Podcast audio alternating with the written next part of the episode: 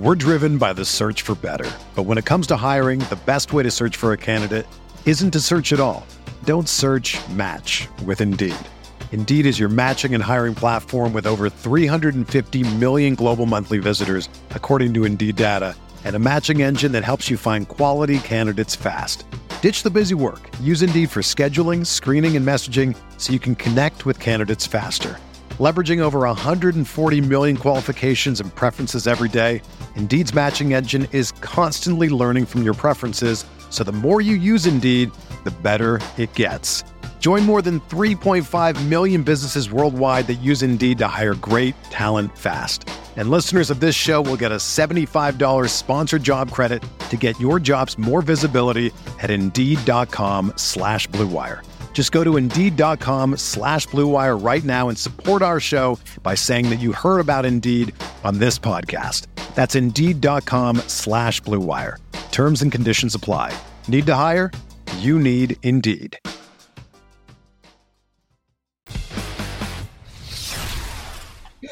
What's going on, everybody? Happy Wednesday or happy whenever the hell you're listening to this. Welcome to the RotoGrinders DFS Pick Six. I'm Eric Crain. I'm joined as I am every week by John Daigle and Rich Hribar. And Rich, how we doing today? How's this Wednesday treating you?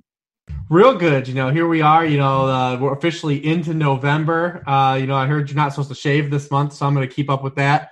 Uh, not and continue not to shave uh, through No Shave November. But uh, this is going to be a fun week, I think. Week 10, we've got the most teams we've had on by all season six of them. Uh, and then we've also got six teams playing on these primetime games that we've kind of latched onto in some capacity. So the main slate is going to be really interesting uh, this week. a lot of guys are moved off the board. It's kind of our most condensed uh, slate of the season for a main slate. So, I mean, it's going to be a fun week. Yeah, this is one of those slates that at first glance you don't necessarily like it. And I think as the week goes on, the more work your guys are willing to put in, I think you're going to start liking it more and more because this is a slate that a lot of people are going to look at and say, eh, I don't like it that much. And when that happens, people don't put in work, and suddenly you're going to have an edge if you actually know what's going on. Daigle, what's going on with you, man? How's your Wednesday? No, everything's going good. I totally agree with both of you. Uh, this past week, it was more or less don't get cute. Just go Russell Wilson and Tyler Lockett. And that's apparently the key to opening up everything. But this week, we have two totals over 50. We have uh, some great tournaments on DraftKings in particular. We have the $100 entry millionaire maker that should weed out quite a few entries. So, no, I'm really excited about this slate. Yeah, it's going to be interesting. And of course, we're going to be talking about those totals that are over 50, a few low totals. It's going to be a good time for this show. But um, before we jump into it, Reeves, kind of give me your overall view of the slate.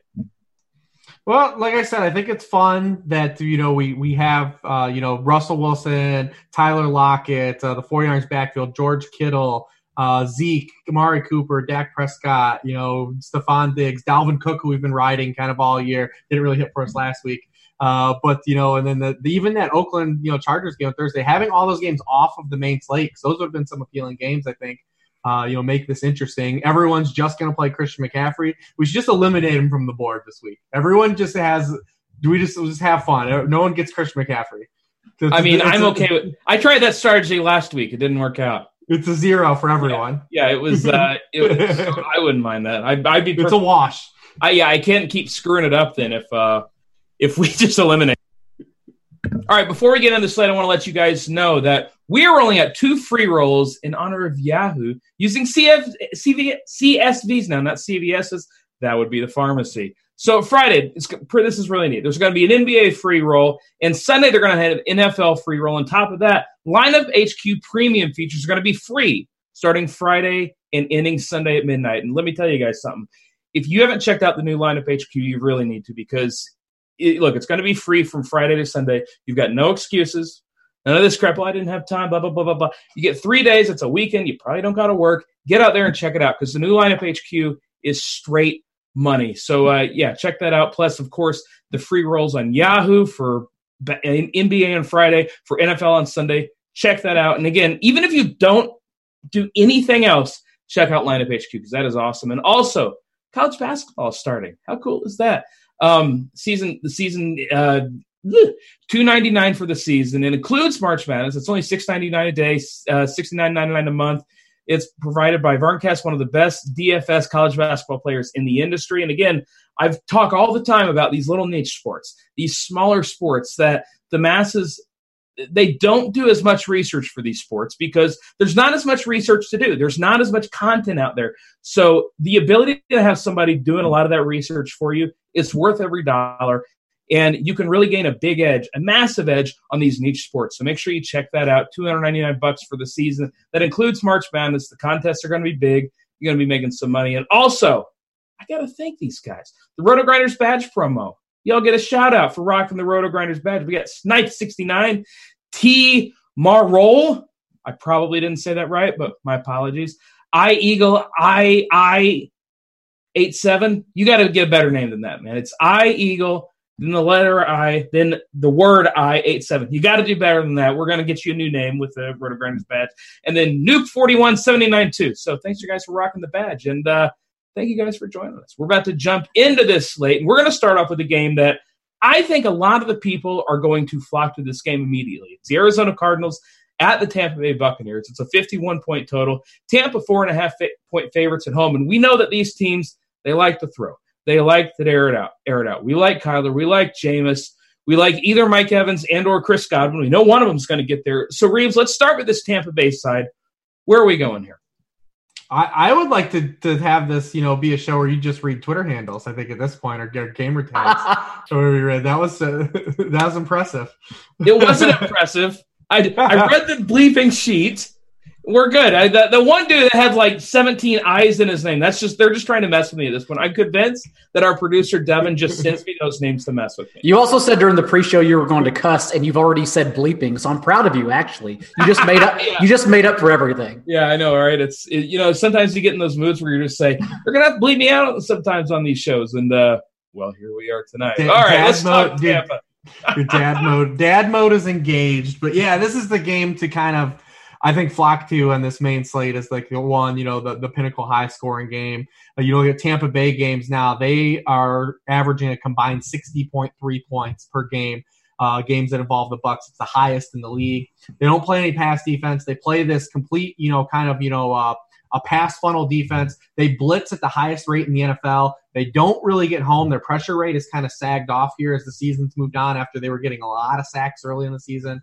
Um, their pressure rates kind of dropped a little bit. So they're just inviting teams to beat them in an efficient manner. And we saw that last week when even the Seahawks were able to stick with the pass. You know, that, that was the blessing in disguise for that game. We talked about it. You know, the Bucks got up 21 to 7, and that was all we needed for that game to kind of get rolling. It was if it would have went the other way, if it would have been Seahawks 21 7, we might have had a different outcome last week, and a lot of those, you know, stacks might not have cashed. We talked week, about it last yeah. week, man. Whereas, like, if if Tampa got out to a lead, Russ was going to ball out. That's mm-hmm. exactly what happened.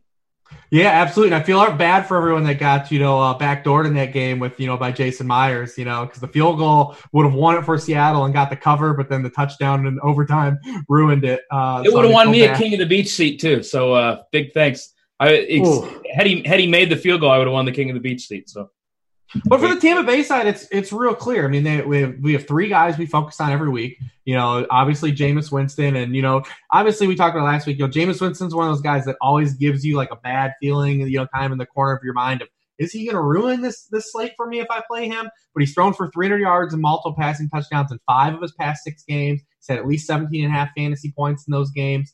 And they only really throw the ball to two players, Mike Evans and Chris Godwin. And we've seen Mike Evans kind of really get get rolling here. You know, back to back games with over 180 yards. He's gone over 180 yards now three times on the year.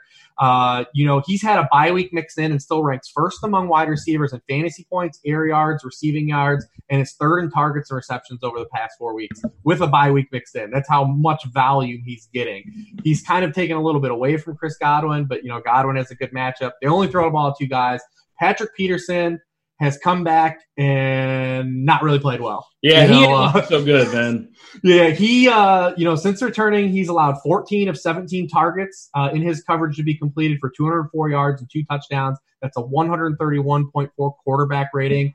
Uh, Mike Evans has faced Patrick Peterson and scored on him in both games. He had a six for 70 game uh, and a three for 95 uh, game with a touchdown in each game. But it's just two, those two guys. And then if you want to get cute and try to, we finally had like an official changing of the guard in the backfield last week with Ronald Jones. And Bruce Arians backed that down and said that he was going to be the starter. He started last week. He had a season high 42 snaps. He only had 82 yards last week and the you know, um, but he had the 20 touches. So I mean, he'd be like the one guy I think that like from a salary standpoint is like the one guy in a stack like you really don't have to pay up for on this Tampa Bay side. You're missing you're, somebody. I know, I know. I'm not you're even missing talk somebody. Him. I'm not even going to talk about him. All right, well, I'm going to throw it to Daigle then because everybody knows to play Mike Evans and Chris Godwin. Ronald Jones got the start. He got the touches. I'm in on Ronald Jones. But Daigle. Don't make me do it. First question I'm going to ask oh, you in this whole show, the first thing I'm going to ask you, is it finally, is it here? OJ Howard season. Let's do it. Come on. OJ Howard, before he got injured, was on pace for 31 catches and 410 yards with no touchdowns. His best on, is like on pace, by the way. On pace, 31 catches and 410 yards. He's having I mean, yeah, but then here we are. The Cardinals allowed league highs and t- to tight ends and catches, receiving yards, and touchdowns. It is yes, the penultimate spot. But Cameron, so I know I know we want to play OJ Howard. Don't get me wrong. Even I want to play OJ Howard because he's so cheap and he's done absolutely nothing, which is what ex- exactly how you play DFS. You just chase those guys.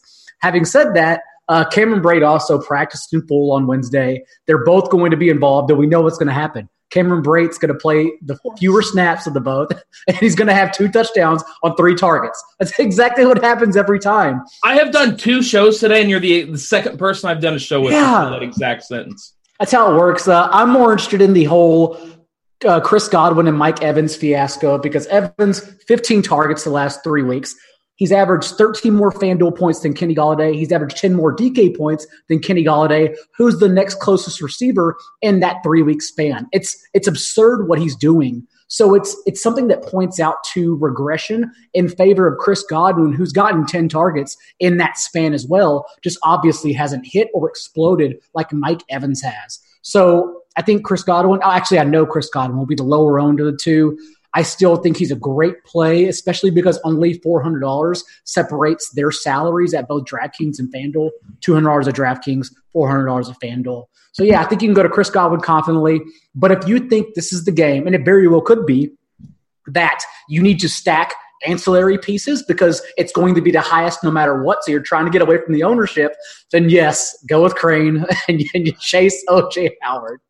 Yeah, and this I swear has nothing to do with me trying to salvage my best ball season. Oh, buddy, I got so many fourth round OJ Howards you don't even know. Don't if you know. if you if you want at least one positive note on OJ Howard, before his hamstring injury, the last two games before his injury, he ran a pass route on 55% of his snaps and 67%, which is two highest of the season. Oh, so maybe there was a little bit of a trend starting to happen. Lock button. Uh, Good. There, there's one positive note I'll give you for Otarius Jabari.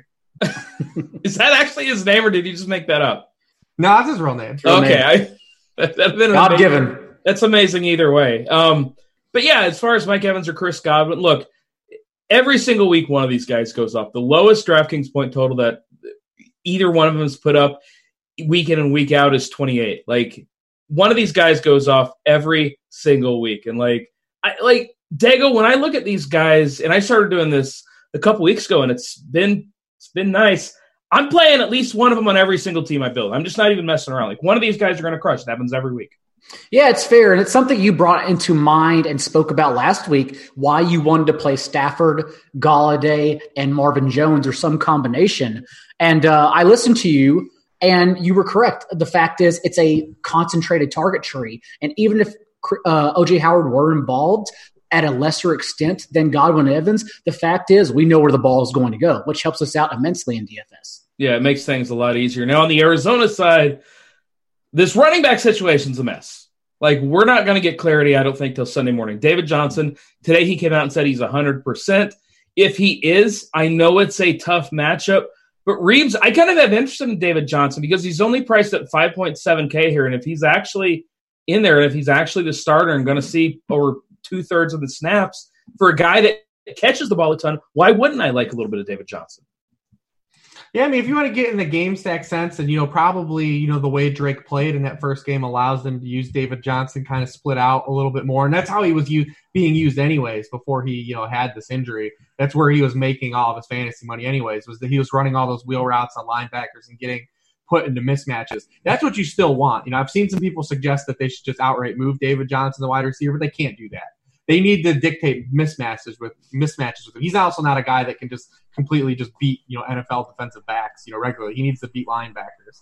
Uh, so this at least will give them a chance, I think, to roll him out. It kind of makes it a little more sketchy because we typically just want to target the Bucks with you know tight ends and wide receivers, and the Cardinals make that very hard. Uh, you know they don't really have a tight end, and their wide receiver situation is just a mess. There's only It's- one. There's only one I'm interested in. It's just you know it's a gaggle of guys. They don't really and they in the horizontal raid has kind of been back. It's kind of in, inched its way back into the fold here, you know. Uh, but it's typically only against teams that get pressure on them. So you know may, maybe with the Bucks not getting as much pressure recently and falling back to the middle of the pack of the league in pressure rate, that we start to see you know them kind of take some downfield shots. I mean it's really yeah. I mean if you want to just focus on two guys, it's it's Christian Kirk and Larry Fitzgerald. Uh, I know we've still been waiting on this Christian Kirk regression. We've we've chased it, you know, kind of in and out. Last week he wasn't involved at all, and Kyler had a good game, which is kind of you know troubling. Um, but as far as you're going, circling back to the backfields, uh, the Tampa Tampa Bay has given up some yards here, man. Recently, I mean, they've given up 108 yards from scrimmage to opposing backfields the past four weeks. Uh, at least a little bit of production. So I mean, it's not something that we have to completely run and hide from now at this point, where they were just smothering teams, you know, start the year. They're starting to give up some yardage and some chunk plays. And the Arizona Cardinals, I believe, are third in DVOA rushing, and their running back situation is they're third in uh, yards created before contact because Kliff's actually schemed up that run game pretty well. So I mean, there's an opportunity there for some of these guys to, to schematically get yards, and you know, with the Bucks, you know, kind of looking their season-long stats look a little better than their recent stats. But uh, I still think when I look at this side of it, I just really want to focus on Kyler, and you know, kind of like we say with uh, like Rumford Johnny says, you know, take the take buy the syrup and not the pancakes. Uh, because you know he's priced so cheaply, uh, especially on FanDuel. I mean, you look at the, the these quarterback points, the Bucks are just just hemorrhaging too. Russell Wilson thirty nine point two, Tannehill 19, Kyle Allen 17, Teddy Bridgewater 27, Goff 21, Daniel Jones 34, all over the past six weeks. I mean, that's a, a nice, healthy floor uh, for a guy that just put up 23 points on the 49ers. Yeah, it feels like Kyler's floor is like 20 points here. It, it really does. And I mean, I know you mentioned Larry Fitzgerald. I can't go there. Like I, I'm done with Fitz, man. It's like late in the season, like he's had to start getting his cane out onto the field. It's just I can't do it anymore. So I'm looking at pairing him with a guy like Christian Kirk, or I think you can even run out run him out there naked. I don't think you have to have a wide receiver with him. Daigle, what do you think about this Cardinals offense? Yeah, so we only have two weeks of over, overlap really between Christian Kirk and David Johnson. Oh, I guess four weeks, but two weeks of the non horizontal raid. That's when we got a little bit excited and they started going off the show because they were no longer the Reeves dubbed horizontal raid. But in in those last two weeks, weeks three and four, with David Johnson healthy and Christian Kirk before he got injured as well, uh, David Johnson was seeing 10 targets. And I don't care if my running back gets fewer than 10 carries. And the fact is, he won't get fewer than 10 carries, but he'll still likely see that amount. I know Kenyon Drake performed admirable against an amazing defense, but I would still expect, and this is just an educated guess, but I would still expect Kenyon Drake falls back behind David Johnson. And even if he doesn't, he won't get the golden ticket targets that we want. So I, I'm just fine going Jameis, Godwin, Evans, or just one with David Johnson as the guy running it back. Yeah, I mean, Kenyon Drake looked great and all, but I'm with you, man. Like, I don't think they're suddenly just going to say, "All right, DJ, take a you know timeshare role here." Of course not. No. Yeah, and that's what I mean. Like, it's just to me, David Johnson, and I, I've been, I've had a few people kind of laugh at me about this, but I think at him at 5.7k, I think he's perfectly viable. And the fact that everybody's afraid to go there because two weeks ago he came out, played three snaps, and said, "Get me the you know what out of here." I think makes him a really, really interesting tournament option. Um, all right, let's move on to the Chiefs and the Titans. 48 and a half point total. The Chiefs, three and a half point favorites. I expect that to move up a little bit once Mahomes is confirmed to be the starter, though. I fully expect Mahomes to be starting in this one. And I guess, Daigle, I'm going to start with you, man, because Patrick Mahomes, like, it feels like coming off the injury, he's going to be lower owned than he should be. And that means in tournaments, I have a ton of interest.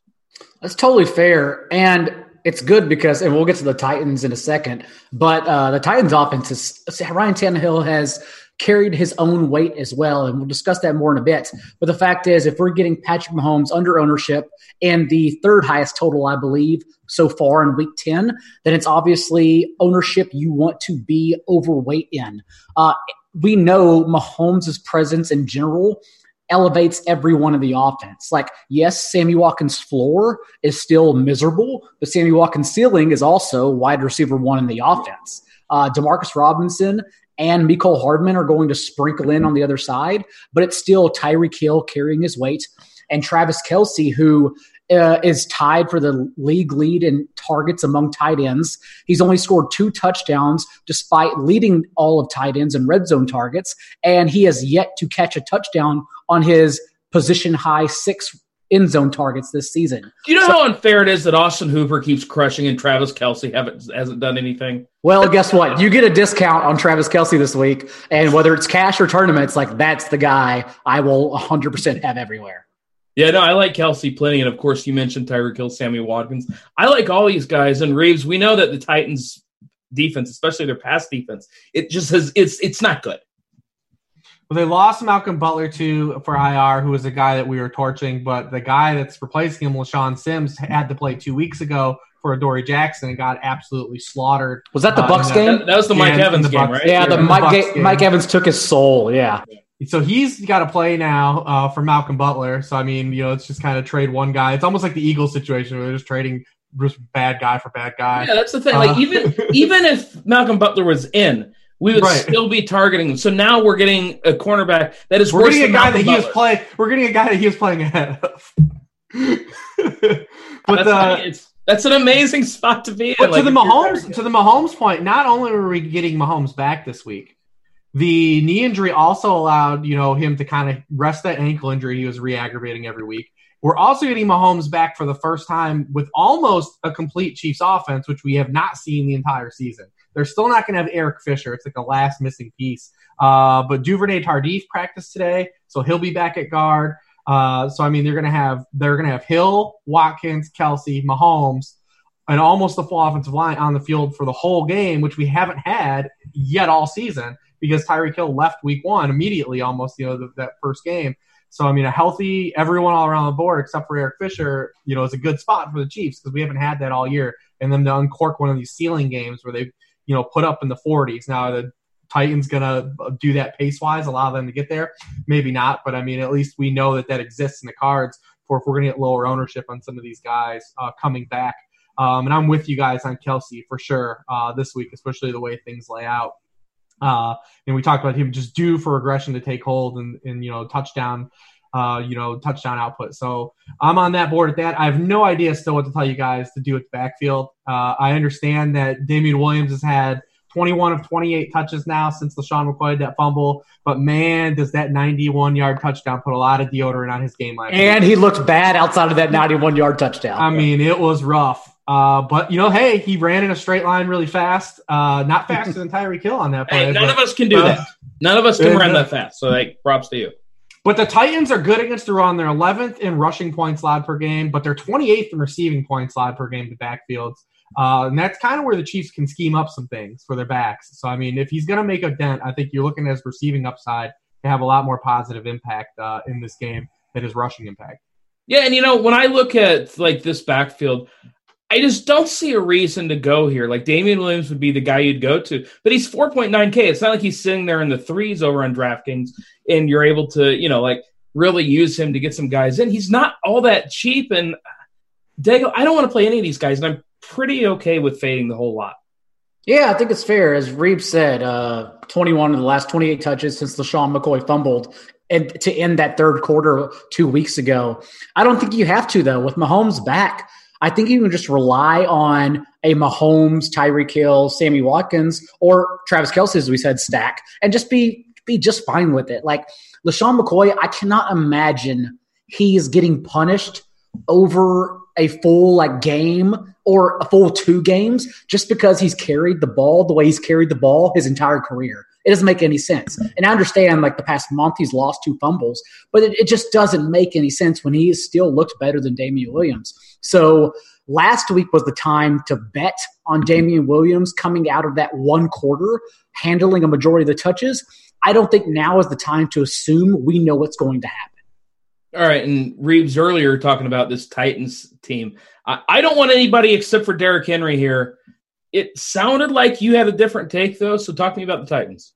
I, I think it was Daigle, but I mean, uh, you know, T- Tannehill has for fantasy at least he's been good. I mean, he legitimately played good in like two of the games. Uh, Not last week. Efficiency stance, uh, but the you know the fantasy points have been there for the last three weeks. You know, he's been, he's had 19 or more fantasy points in all three games. He's kind of been worth the price.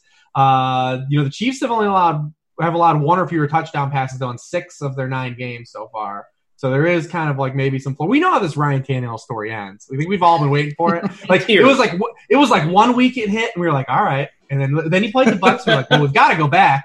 And he hit again. And then last week it was kind of like, ooh, Carolina, I don't know. And then he, the points still came. And granted, he added like 10 rushing points in that game last week. But it's like we keep waiting for that other shoe to drop. You know, maybe it comes this week. Um, the Chiefs' pass defense has been a little better than people think, just because they get run on all game. But uh, even last week, Cousins was very inefficient in that game. Just had the three touchdowns to kind of float his line. Uh, Derrick Henry is a guy that I think objectively is a good play, but like he's a guy I just typically hate to play. Uh, just no receiving juice. Last week he actually had 12.6 PPR receiving points, which was more than he had his previous seven games combined. Um, but you know, we always target the Chiefs against running backs. It didn't work out last week, you, as you kind of hit with uh, Dalvin Cook.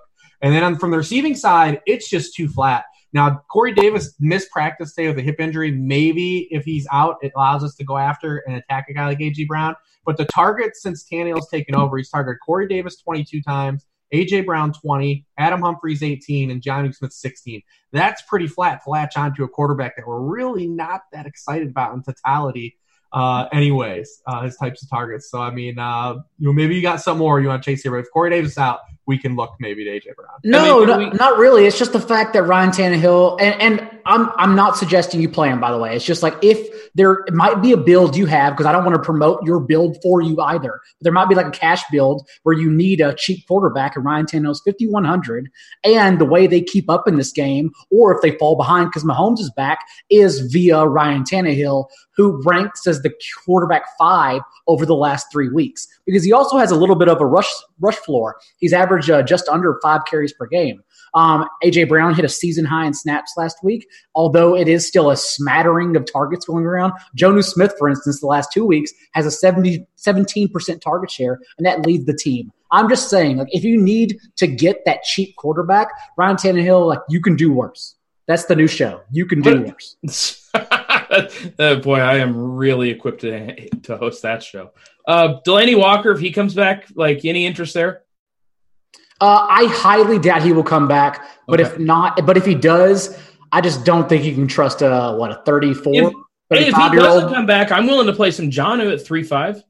That's not too bad. And like I said, he leads the team in target share the past two weeks. He just still is working just barely ahead of Anthony Firkser from Harvard. He he's running like a route on 56% of Tannehill snaps. It's not too bad for a tight end, and especially for 3,500. Um, but yeah, Delanie Walker needs to officially be ruled out because he just All shed right. his walking boot on Monday.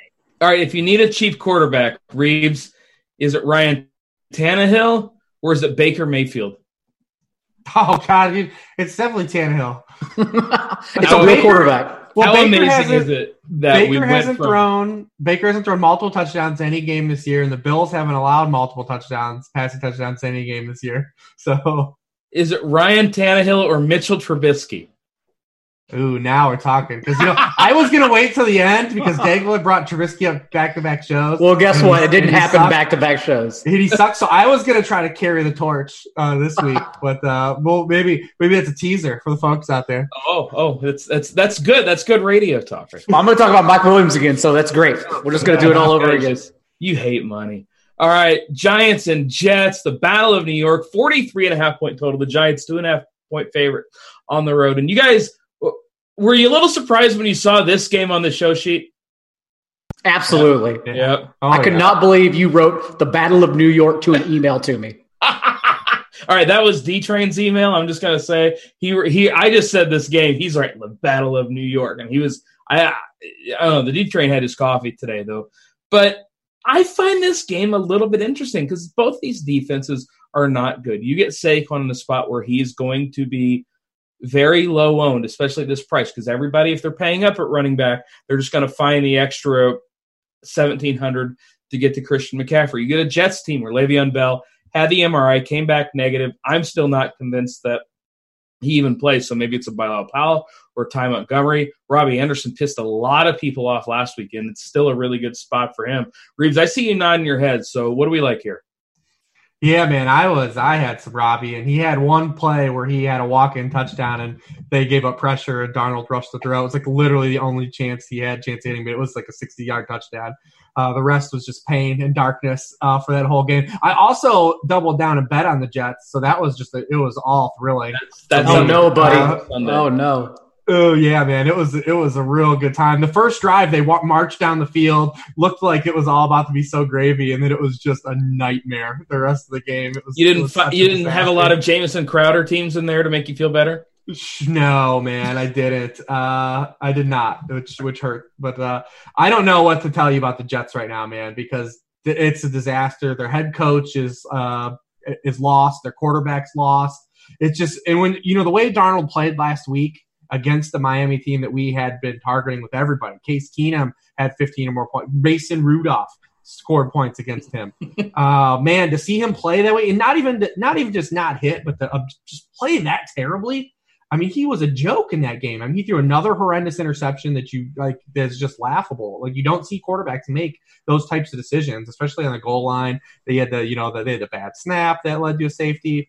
Uh, and then you know we've got two teams now that can't protect the quarterback facing each other.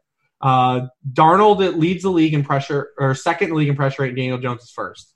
Two guys that just are skittish. They, you know, uh, Daniel Jones handles a lot better than Sam Darnold does, but Daniel Jones can't hang on to the football. Yeah. Uh, you know, he, he, fumbles every game.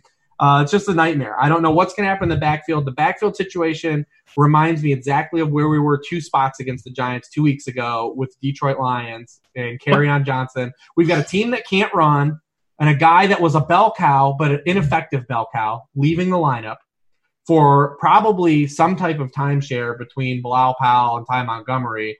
Powell has outsnapped him the last two weeks and out touched him. But this is a team. I think this is a situation that even though these guys are so cheap, this remind this just gives me the, the, the PTSD Lions backfield flashbacks against the same Giants team uh, two weeks ago, man. You even have a guy named Ty on both teams. You have Ty Johnson. Ty it's Ty PSD. PTSD. Yeah, no, I'm not ready for that. Ty TYPTSD. That's great. I love it. So, I mean, I'm not saying to play Sam Darnold, but you have to, he has to be better here, Daigle, right? No, he just played the Dolphins that made Mason Rudolph look like a Pro Bowler. Like that tells you everything you need to do. Mason Rudolph, who should get benched for Devlin Hodges. You don't need to hear anything more than that. And trust me, like I I'm the one who comes on and yells about Trubisky. I am all for bad performances. You do like bad quarterbacks. I'm all for bad performances and then chasing that because I know it will drive ownership away in great matchups. I Maybe Sam Darnold performs great. Maybe. I'm not ruling that out. But nothing has happened just yet with this play calling to this point that would suggest that. He should have been better against Jacksonville. He was not. He should have been much better against Miami. He was not. I, I, there's nothing has happened that would lead us to believe to play Darnold in this matchup. So it could come back to haunt me, and maybe I should play him. But I'm telling you, like, you should not believe that. I mean, even if Sam Darnold has a big game, he's going to have like zero percent ownership, so it's not even going to. Aren't you? Aren't you a two to four quarterback guy, Crain? Isn't that like? Aren't you part of the mantra? Like you're a tight quarterback. Yeah, I, right? yeah, I'm usually like two. How does he? Uh, how does he make it? it he's not going to make it. I'm just. All right. Just, we're having a discussion. Okay, well let's. We're, have... we're just covering bases if he does hit, then, huh? Yeah, yeah. If he hits, the people don't listen to the show for that. The people don't want cowardly advice on the pick six show. You stand your ground. You make a choice. You draw a All line right. in the sand. All right. Well, the hundred dollar millie maker. We know what all fifty of my teams are going to be. It's going to be. If you're Darnold. not going to play him, if you're not going to play him, don't put a foot in the door. it's going to be Darnold, Robby Anderson with Chris Herndon sprinkled in there. It'll be a really good time. And you're going to come on here saying bleeping this and bleeping that. Yeah, I know. I'm really. Um, if I did that, I would really need the bleep button at that point. Um, uh, say Le'Veon Bell though he got a season low. I think it was 11 touches, eight carries, something like that, something close to that. And uh, then complained, as we know, to Adam Gase, and then got 25 touches this past week. But as Reeves said, they're just completely uncreative touches. Like there's nothing to enthuse yourself about these touches. 3.3 yards per carry. And I don't even I don't reference yards per carry because it's not a sticky stat. It doesn't matter at all. But the fact he's now played eight games over half the season and has 3.3 yards per carry behind this offensive line, that should tell you everything. Under five yards per target. I mean, it's just it's just absolutely miserable. And that's why if he is ruled out, and I don't expect he is, but if he is ruled out, I just chase the targets at stone minimum and Ty Montgomery because even if Bilal Powell were to get 15 carries, I don't want any part of the guy getting 15 carries that is not Le'Veon Bell, who's at least talented, right? Um, yeah. Behind this offensive line because they are just that bad. Didn't we have chalk Bilal Powell week last year? We absolutely did. That was a every, disaster, right? Every I year. Know, it's it's every year, right? Like he gets one week, blah yeah. blah. He's got. I feel like there's just no vowels in his name when you say it. It's really, blah, it's really crazy. Blah Paul. blah Paul. Yeah. um, God, I totally forgot what I was going to say. No, yeah. but if it comes down to Le'Veon Bell though, and like David Johnson in your cash lineups, if you're deciding between that, I'll I'll take David Johnson. I'll take David Johnson over Bell yeah, right now. Like, well, I mean, what do you do if they came out and say, "All right, Le'Veon Bell is." Totally healthy. We're going to give him just as much work as he got last week. We couldn't play him against the Dolphins. it, he got the. 20. I know he was fine. He was yeah, fine. he was fine for his price. It was gross though. Oh, depending how builds are though, depending how your cash builds go. If you tell me one under the gun, I'm going David Johnson. All right, well, let's talk the Giants side. Um, it sounds like Sterling Shepard. It kind of sounds like he's unlikely to play in this one as well. Evan Engram, he's got a foot issue right now. We're recording this Wednesday night. That could obviously change between now and Sunday, but just something to keep an eye out on. Engram's cheap enough at five seven where I have some interest, but to me, Reeves, like this Giants team, this you know starts and stops with Saquon Barkley. Yeah, Saquon's in an interesting spot. He's another guy that you know they've struggled to run the football. Uh, you know, not since week two has he been over you know four yards per carry. You know, he's capable of you know getting you a splash play. He kind of had one of those save his game kind of on Monday, even though he didn't score a touchdown. He had that 65 yard catch. Um, but the Jets are the Jets have been really good against the run all year. Uh, they're allowing just 75 uh, yards per game rushing. You know that's that's one of the lowest in the league. Uh, and they and they've uh, they're seventh in rushing yards allowed per game, but they're 21st in rushing attempts face per game. So it's like a legit, like they're legit pretty decent against the run. They did, you know, shed Leonard Williams, uh, you know, a week ago uh, off the roster. They do give up a ton of receiving points to backs those so far. They're 24th in PPR receiving points, uh, the running back. So you know, Barkley kind of make his way in there. Talked about, you know, no Evan Engram opens up some, you know, intermediate targets. Uh, the last time Evan Engram didn't play, Rhett Ellison did play 100% of the snaps. He get seven targets, but we're not doing that. Uh, I think that the probably the most interesting guys. Well, obviously Golden Tate stays in just like this locked in, you know, supreme target role. I mean, he is seventh among all wide receivers in target share over the past month at 28 percent. Uh, he's been a top 30 scorer in all four games. Uh, the Jets are bad. Uh, you know, we saw Preston Williams and DeVante Parker just, you know, kind of look like they could, they look uncoverable in that game. And, you know, Gregg's doing his thing again where they blitz every play. Every game, every play, because I told you I've been game, so I paid way too much attention to it that I needed to. They would get to every third and 10, and then Gregg sends the house and man, and, you know, zero coverage, and a guy gets beat one on one, and the, uh, uh, the Dolphins picked up a first down. Uh, we'll probably see something similar to that again. He, you know, he can't help himself not blitzing against the, you know Daniel Jones. You could definitely talk me into getting Daniel Jones in my portfolio more than Sam Darnold because at least Daniel Jones has given us a QB one scoring week in the season and a QB two scoring week in the season. We know that there's a, a cavernous valley from a ceiling and floor, but at least he's at least shown us he has you know uh, you know uh, the ceiling to get there and like tilt the to tilt the slate. Uh, and then I think that the other guy that makes a little bit of sense here now is Darius Slayton. You know, no Sterling Shepard, no Evan Engram. Uh, he only has 15 targets over the past four weeks, but he leads the team in air yards. He's got an 18 and a half uh, average depth of target. And we saw a couple weeks ago against the secondary we targeted Detroit, you know, he'll get those 50 50 balls and has touchdown potential. So, I mean, he'd be like a guy I'd be like willing to, to mix in, you know, in like a game stack here. Yeah, it's funny you mentioned him because I said that the only guy I had interested in was Saquon, and I was looking a little bit more into it as you were talking, I said, you know, I think this could be a decent Darius Slayton spot. And at just 4.2K against the Jets defense that struggle with big with bombs, I don't hate Slayton here. Daigle, what about you on the Giants? Yeah, it's a Jets defense that has allowed Gardner Minshew, who just got benched for Nick Foles, who hasn't played since week one, to throw for 279 and three scores. And then last week we saw Ryan Fitzpatrick hit season highs across the board with another three scores because the Jets genuinely just can't stop anybody. Um, without Leonard Williams, their pass rush, which was you know, they had been pretty good. They've been in the top half of the league, but it fell now to 18th overall in pressure rate. And that's been Daniel Jones' Achilles heel. When he gets under pressure is when he struggles. But the Cowboys rank number one in pressure rate created overall, whereas the Jets now rank in the bottom half of the league. We're not too worried about it. So if he even has a little iota of time to hit Darius Slayton for one of those 18 yard average depth of target uh, shots downfield, then that's something that pays off and maybe just even one catch. And we've seen that before. We've seen Darius Slayton have two scores in one game. So that's a cheap guy I was looking at as well. There we go. We need that's the stat. Danny Dimes to Darius Slayton. That's the Millie Maker winner right there. And then or, you sprinkle in your Evans and uh, David Johnson and everyone else two, around that. We were only two weeks too late. Yeah. uh, real, real quick. This is a question for both of you. Who is in over his head more, Adam Gase or Freddie Kitchens? Oh, Gase. It's, it's tough to. I mean, it's definitely Gase for me though. You say definitely Gase. Wow, I think it's say definitely though.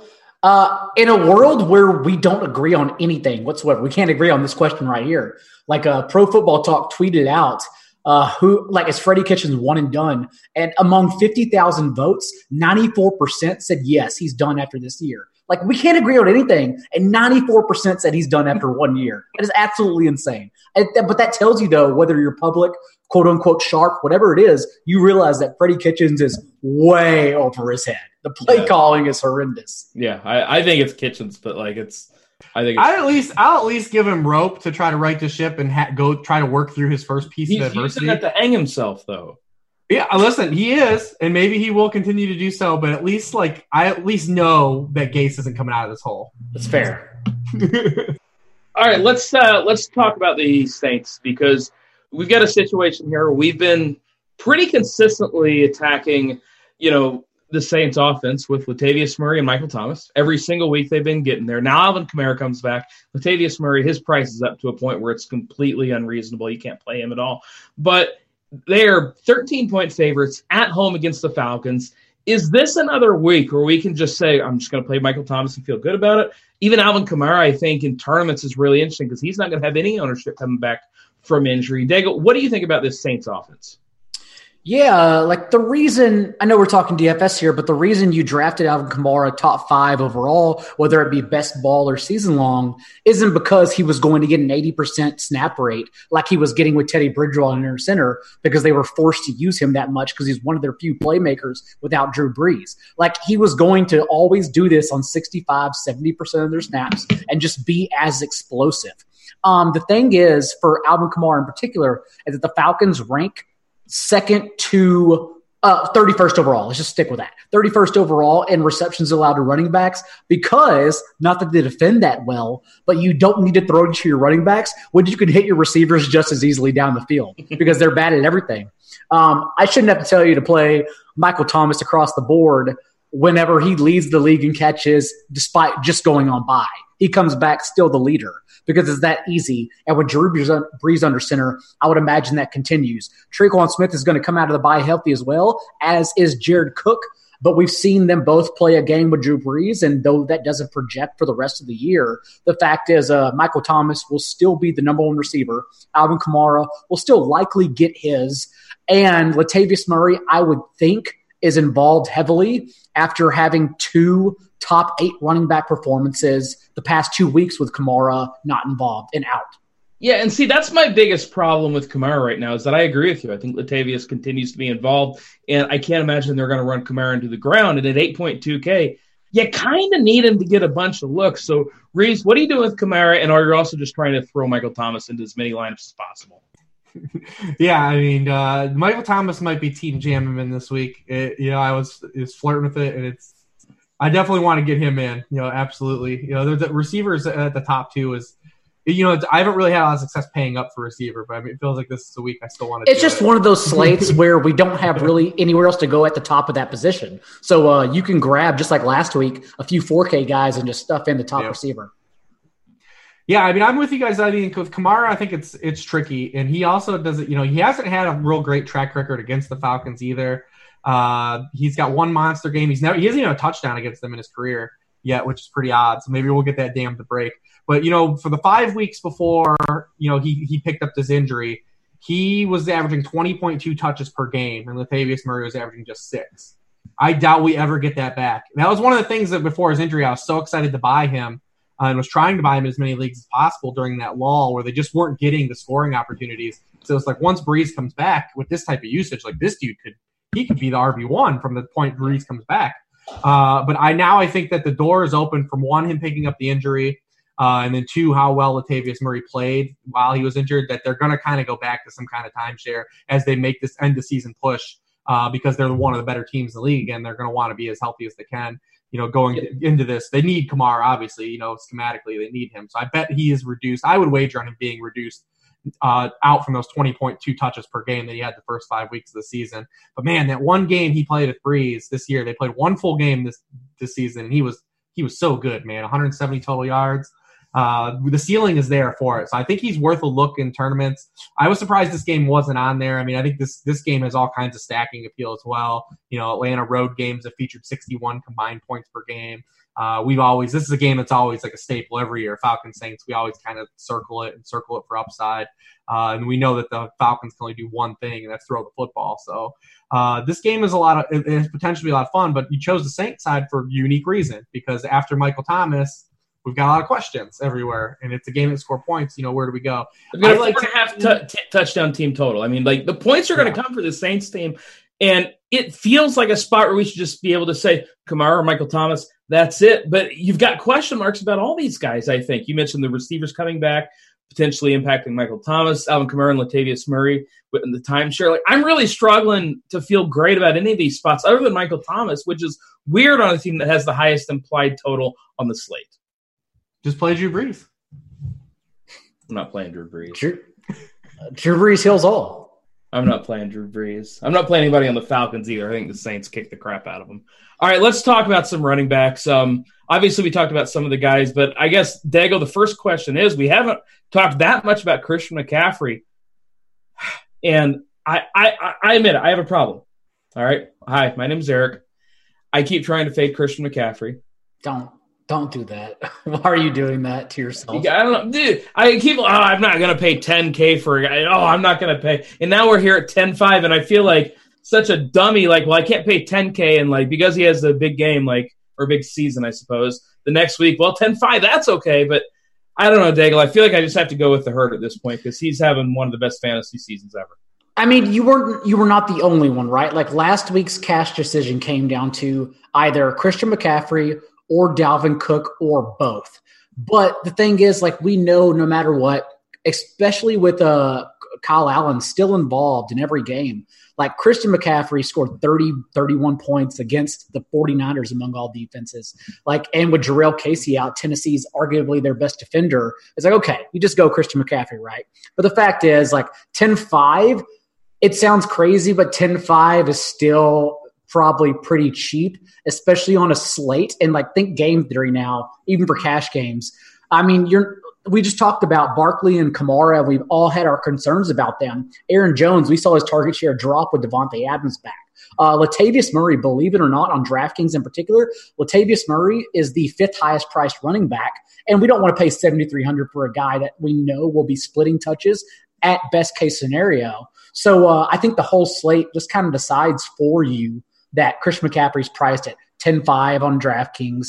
And uh, uh, what is he on FanDuel? Is he 10-5 as well? I think he's 10-5 as well on FanDuel. FanDuel. But I assume he's a lot. Yeah, I think he's 10-5 on FanDuel as well. So, uh, of course, his his receptions don't add value on FanDuel. But either way, it's just – you just pay for him, man. Don't overthink it. All right, fine. What about a guy like Marlon Mack because I think I'm looking at projected ownership right now, and it seems like Marlon Mack might be more owned than Christian McCaffrey this week. And we know, look, it's the same story with a guy like Mack. Right, bell cow running back, ten and a half point favorite at home over a defense that can't stop the run unless it's Le'Veon Bell. Reeves, like, what do we do with Marlon Mack? Because it it should be a fine spot. I'm not sure he has the massive upside that you need, though. What do you think about Marlon Mack? Yeah, I mean, same thing with Derrick Henry. Just never these types of players just typically never make my player pool unless the price really drives it. You know, when they're priced up, you know, seven K and above, it's tough for me to really latch on to these guys that don't really catch the football. I mean, even in these, these is a really good spot against the Dolphins. Um, yeah. You know, I mean, they're allowing 170 rushing yards per game, the most in the league. Their their quarterback's banged up. They might play Brian Hoyer. It, it, all the signs point to just like they're going to grind Marlon Mack. Uh, but like without the receptions and you know just because if he doesn't score a touchdown, even if he rushes for 130 yards, like you're getting like you're still not you're hitting. Not, you're not like, getting there, like, it, and that's what sucks about those types of players. And we talked about Derrick Henry. a lot, man. Like if he's if he was you know five k or five seven or yeah. something, like there's a lot more appeal in that. But you know over seven k is tough. Uh, you know the the McCaffrey thing is interesting um, because and if it was any other week, I think that you know just just because Green Bay, man, like Green Bay's so bad. Like they, dude, the the Chargers just ran for fewer than 40 yards in four straight games. The first time in NFL history a team's done that since 1946. They just let the Chargers rush for 157 yards on them. Like they don't care about stopping the run. Like Mike Pettine's been open about not. They came out and said it. Yeah. Like so, I mean, like McCaffrey's gonna roll. The thing about McCaffrey that's a little bit different is like this cat is due some do some regression and not from the sense of like the thing is his usage is so high but he's scoring like splash plays uh, he already has four touchdown runs of 40 or more yards only four backs in NFL history had more than that in a season. He's only played eight games and already has four. His receptions are down and his target share are down too. Um, you know, he's not getting you like these all like all this this bucket of other. He's not going seven for eighty every game receiving. I mean, you look at his past receiving lines: three for twenty, four for 38, four for 26. Like if he doesn't hit one of these 40 yard touchdown runs for you, one of these games is coming. I don't know when it's going to happen. I'm playing him this week. I'm not suggesting it's this week either. Um, but like this isn't a situation where he's like putting, doing what Marshall Faulk did, like, uh, you know, in, in the, you know, in 2000 or what Priest Holmes did in 2002. Like, he's living off of huge plays right now and just not coming off the field. Like eventually he's going to have one of these games where he doesn't get you a 50 yard touchdown run. And I guess maybe he did against the Bucs and still got you two touchdowns. But uh, you know, I mean, he's getting these huge, huge runs, and like you just keep asking yourself, like, when is he not going to have one of these? Yeah, if this were, if like, if Zeke or Cook were involved in the slate again, that would put pressure on us. But you heard Latavius Murray's the fifth highest priced running back at a timeshare. That's all I need to hear. I mean, yeah, it's yeah. No, I mean for cash though, it makes it like none of these yeah. guys make sense. Of course. Yeah, like, no, you just play McCaffrey and Cash. Um, David Montgomery ended up having like if they just keep giving the ball to David Montgomery, they're going to be a better football team. And for whatever reason, they keep refusing to do that early. Daigle, you want David Montgomery this game to, this week? I don't know if I am. Come but on. It, but if I sh- do, I should I be? Should I be? Is the question. Yes. And uh, probably. I mean, the past two weeks, he's handled 48 of their 62 backfield touches. It is clear they are trying to get away from Trubisky without actually benching the guy because they're they feel bad about his feelings. And Dude, this, uh, wait, hold on, wait, hold on. This Trubisky thing is nuts to me because did you yeah. see the story today where Trubisky was like asking them to turn televisions off because he was tired of hearing bad things said about him? Yeah. I swear to you, I read that and I thought, oh, that's a funny Onion article. It was real. It was a real thing that they said. Like it's it's amazing. Like I mean, I know we all joke about Sam Darnold seeing ghosts. Like who is more sensitive right now than Mitch Trubisky? It's nuts. Anyways, that's I'm off my soapbox now. So. No, no, it's fine. But the thing is, like as we know, this is not the same Bears defense that it was in the past. Uh, and the Lions just continue throwing the ball with success. And the Lions also have allowed the most fantasy points per game to opposing running backs. So if they're just going to continue throwing the ball with ease, that either one forces the Bears to run the ball because it's their only way, their only path to efficient offense, or they get behind and Montgomery does nothing.